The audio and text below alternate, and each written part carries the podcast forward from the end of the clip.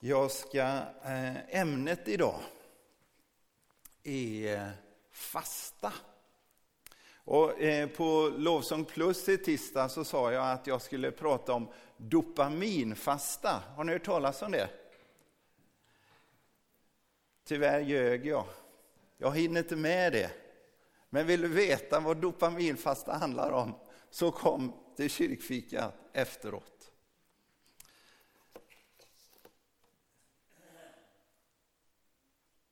Jag ska prata om fasta, eller man kan kanske hellre säga jag ska prata om den bibliska fastans principer. Jag ska läsa från Lukas 11, 24-26 och så kan du fundera över vad har detta, vad, vad säger detta om fasta? När den orena anden lämnar en människa vandrar den genom vattenlösa trakter och letar efter en plats att vila på. Hittar den ingen så säger den, jag vänder tillbaka till mitt hus som jag lämnade. När den så kommer och finner det städat och snyggt går den bort och hämtar sju andra till som är värre än den själv. Och det följer med in och slår sig ner där. För den människan blir slutet värre än början. Vad säger ni? Vad har detta med fasta att göra? Har ni några förslag? Vi ska komma dit. Men, men först, vad är fasta enligt Bibeln? Alltså jag vet inte riktigt var det svenska ordet fasta kommer ifrån. Men eh, det grekiska ordet i Nya Testamentet, det är uppbyggt av ne, som betyder inte negativt, och estio, att äta. Så det betyder alltså bokstavligt talat att inte äta. Och i, i, i klassisk grekiska, alltså ordet nestis, det betyder att ha tom mage. Så det första vi kan säga om fastans principer, det är att det handlar om att avstå. Fasta handlar om att avstå. Men om någon säger att hon avstår från, eh, ja, jag avstår från att stjäla och att ljuga och att misshandla folk. Då säger vi inte, aha, du fastar. Nej, fastans principer handlar inte om att avstå från det eh, som är ont. Det ska vi alltid göra, vare sig vi fastar eller inte. Fasta handlar om att avstå från något som i sig är gott. Någonting som hör till Guds goda skapelse, något som Gud gett oss och som vi tackar Gud för. Vad är det vanligaste vi tackar Gud för? Maten. Det är något gott. Så varför hela världen ska vi fasta då? Vad ska det vara bra för? Och när jag pratar om fastans principer så behöver det inte bara handla om mat. Det kan vara andra saker som i sig är gott, som jag avstår. Men vad ska det vara bra för att avstå något som är gott? Det, det, det är en väldigt viktig fråga. Att fasta har i sig inget egenvärde. Och fasta är liksom ingen test som ska visa om vi är andliga eller inte. Lyssna på Kolosserbrevet 2.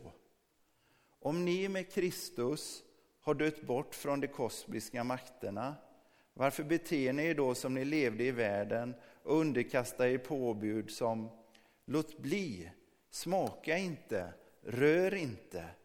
Det gäller ju saker som ska förbrukas och upplösas och är bara människors bud och läror. Låt vara att det kallas vishet eftersom det ser ut som fromhetsövningar, självförnekelse och späkningar. Förakt för kroppens behov. Men ändå så uppmanar Bibeln oss till att fasta. Och fasta handlar om att avstå. Men inte för att bara skapa ett tomrum. Utan för att ge plats åt något annat. Det är fastans princip. Och då är vi tillbaka i, i Lukas 11. Om, om den, jag tror aldrig du har hört någon säga att läsa den texten när hon har predikat om fasta. Men det är självklart så att, att den här liknelsen handlar inte direkt om fasta. Men den kan lära oss något, något som är, är väldigt viktigt. För den stora poängen med den här liknelsen om den orena anden som lämnar och som kommer tillbaka och finner det städat och snyggt. Det är att ingen människas inre kan vara tomt någon längre tid. Om något flyttar ut, om vi tar bort något, om vi avstår från något, förr eller senare flyttar något annat in. I liknelsen så handlar det ju inte om, om fasta i den bemärkelsen att det är något gott som flyttar ut. Det är ju verkligen något dåligt, en oren ande. Eh, men den flyttar ut och det är städat och snyggt. Men Jesus poängterar bara att det innebär inte att det kan förbli tomt. Det innebär inte heller att något gott flyttar in istället automatiskt. Om vi gör oss av med någonting som är dåligt i våra liv, en ovana, ett beroende, det kan vara drogberoende, det kan vara att vi äter alldeles för mycket, det kan vara att vi liksom har fastnat i, i sociala medier, där kommer dopaminfasta in, men det är som sagt, det är en kyrkfikas fråga. Eh, så, så vad heter det? Om, om vi ser till att nej, nu ska jag avstå från detta.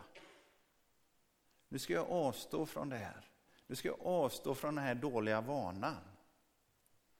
Ja, då fylls inte, om vi inte, om vi inte ersätter det här dåliga som vi avstår, om vi inte ersätter det med något annat.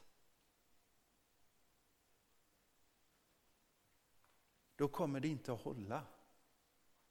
Och Jesus säger det kan till och med bli värre. Vi är inte konstruerade så att vi kan ha tomt och ledigt i våra inre. Flytta något ut, flytta något annat in. Det är väldigt bra när något dåligt flyttar ut, men du måste ersätta det med något annat. Med något gott.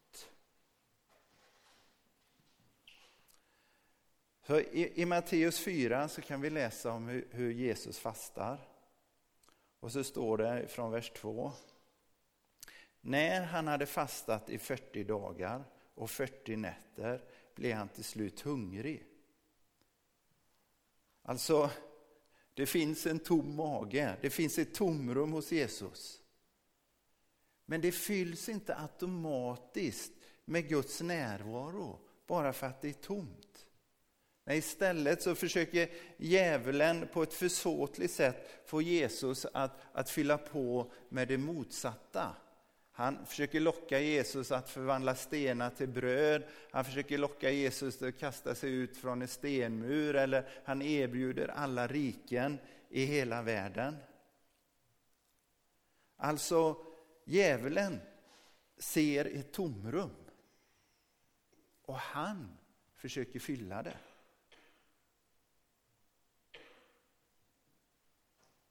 Men Jesus säger, han säger inte bara nej till det, utan han ser till att fylla på med något annat.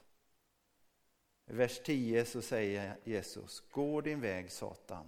Det står ju skrivet, Herren din Gud ska du tillbe och endast honom ska du dyrka. då lät djävulen honom vara och änglar kom fram och betjänade honom.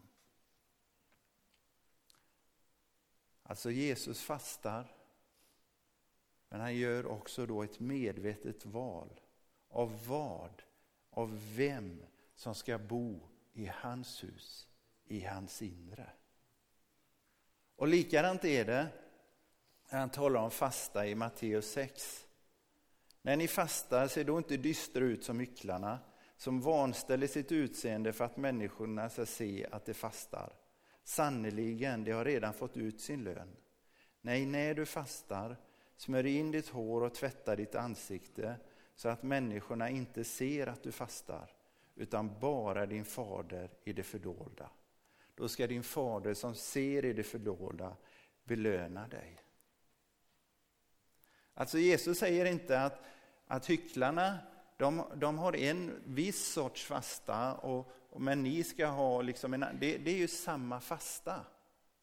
Det är bara det att tomrummet som uppstår kan man fylla med olika saker. Man kan fylla det med andlig status. Se på mig. Eller så kan man fylla det med Gud. Men biblisk fasta handlar om att frigöra utrymme för Gud i mitt liv. Så därför nämns fasta så gott som alltid ihop med bön. Fastan handlar om att frigöra utrymme, bönen handlar om att fylla det. Men givetvis så kan ju själva din, din, det du avstår, liksom, bara det i sig, inte bara det att du, vi säger att du avstår från, från eh, tv under en period och du istället kan ägna dig åt bön. Men, men själva avståendet är ju också din bön. Herre, kom in och var i mitt liv.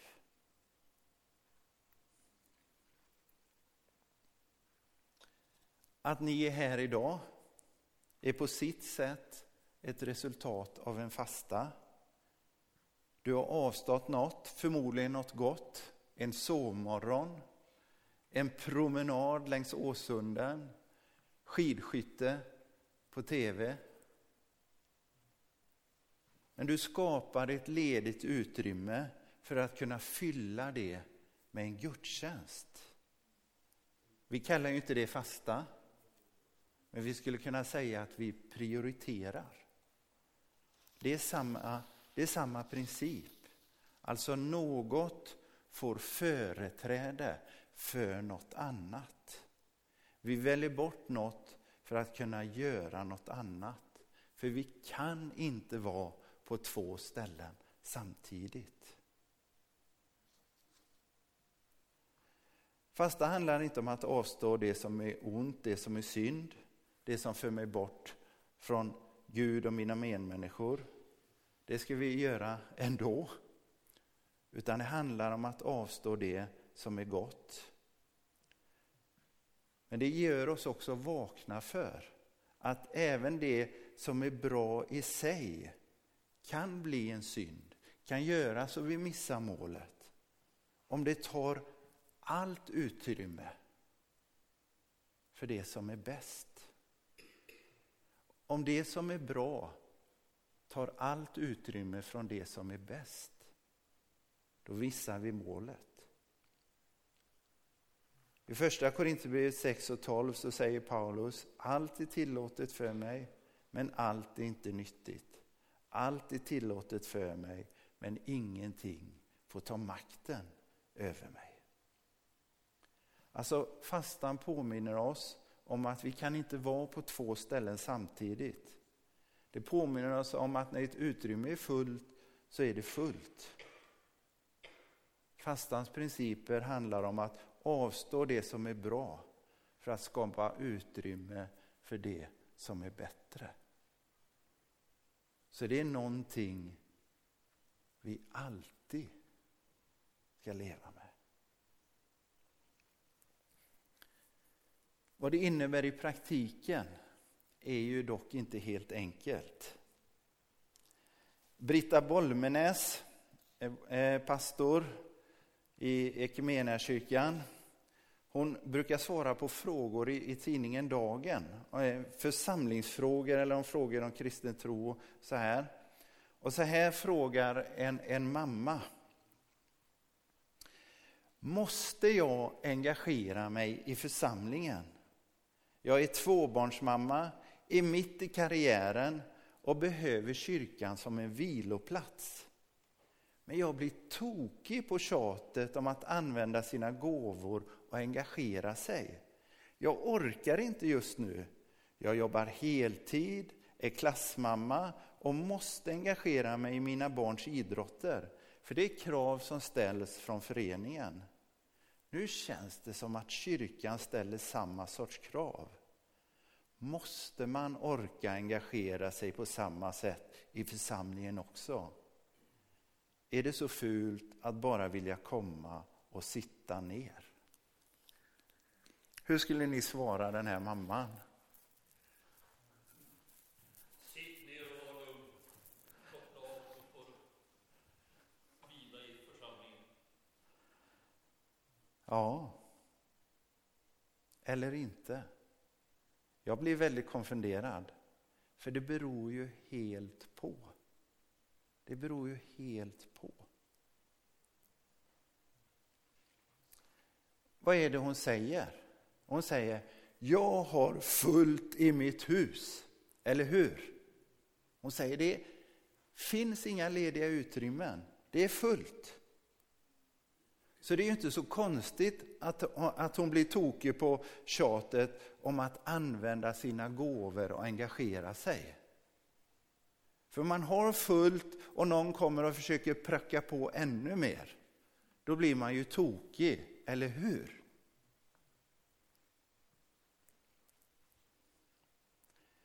Men det jag tycker är lite lustigt, det är ju, är det något som hon verkligen gör?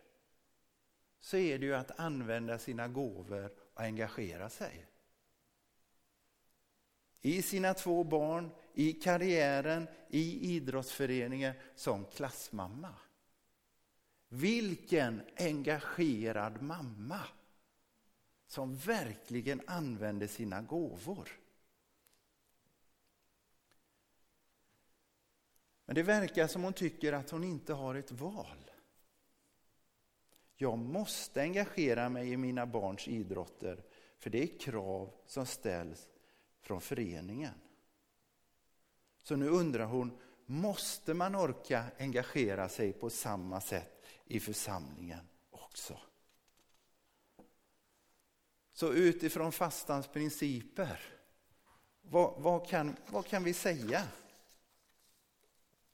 Om vi får välja åt henne, det är så lätt när det gäller andra, eller hur? Speciellt nu när vi inte har någon aning om vem det är. Så vad ska hon välja? Är någonting av det hon gör liksom direkt synd?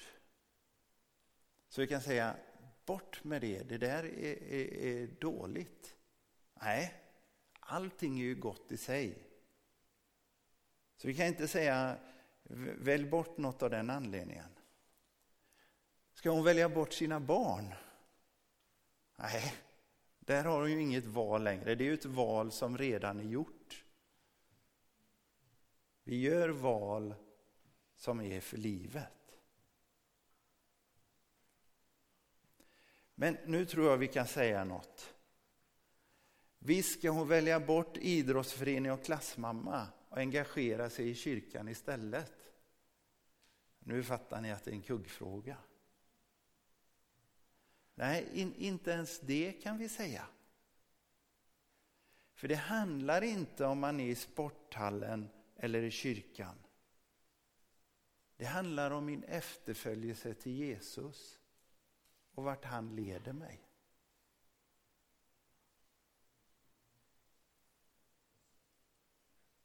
Och utifrån det vi har fått reda på i den här korta frågan så har vi ju faktiskt ingen aning. Vi har ingen aning. Det kan ju vara så att det är på grund av sin efterföljelse till Jesus som hon engagerar sig i idrottsföreningen och som klassmamma. Jesus har kallat henne dit. Eller inte.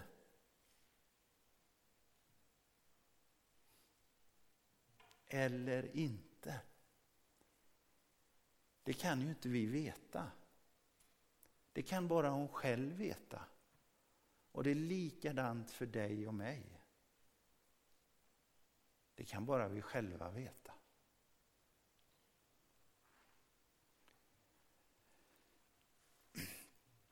Så, så vad kan vi säga till henne utifrån den bibliska fastans principer? Den bibliska fastans principer säger att vi har ett val.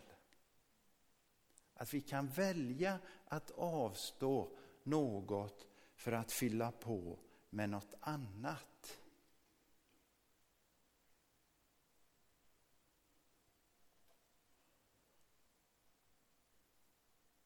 Alltså, hon pratar mycket om att hon måste. Självklart måste hon ta hand om sina barn.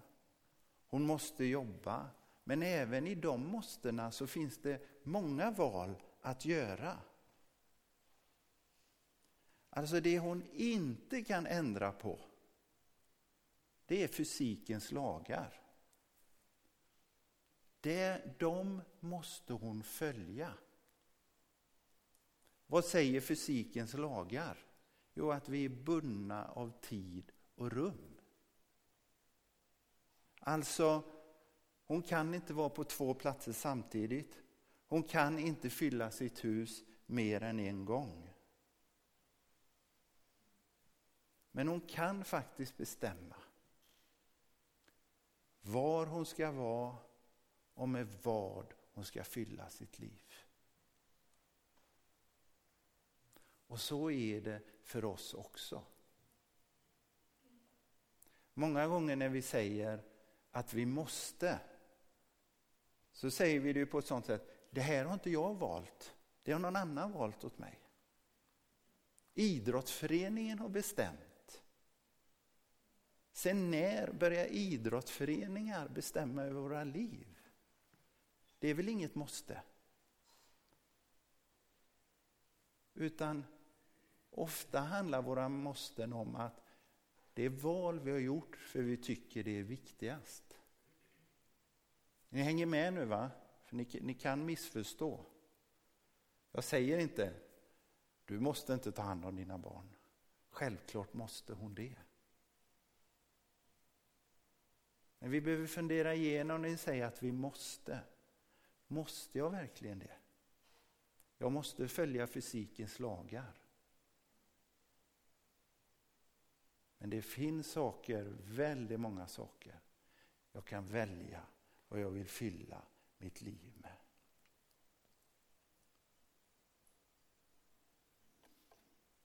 Min bön för den här mamman är att hon ska ha det gott med Jesus och be att han ska leda henne. Sen vad det innebär, det kan inte vi svara på. Det kan inte vi svara på. Och självklart är det så som Börje säger, att ibland så är ju tiden att bara sitta ner.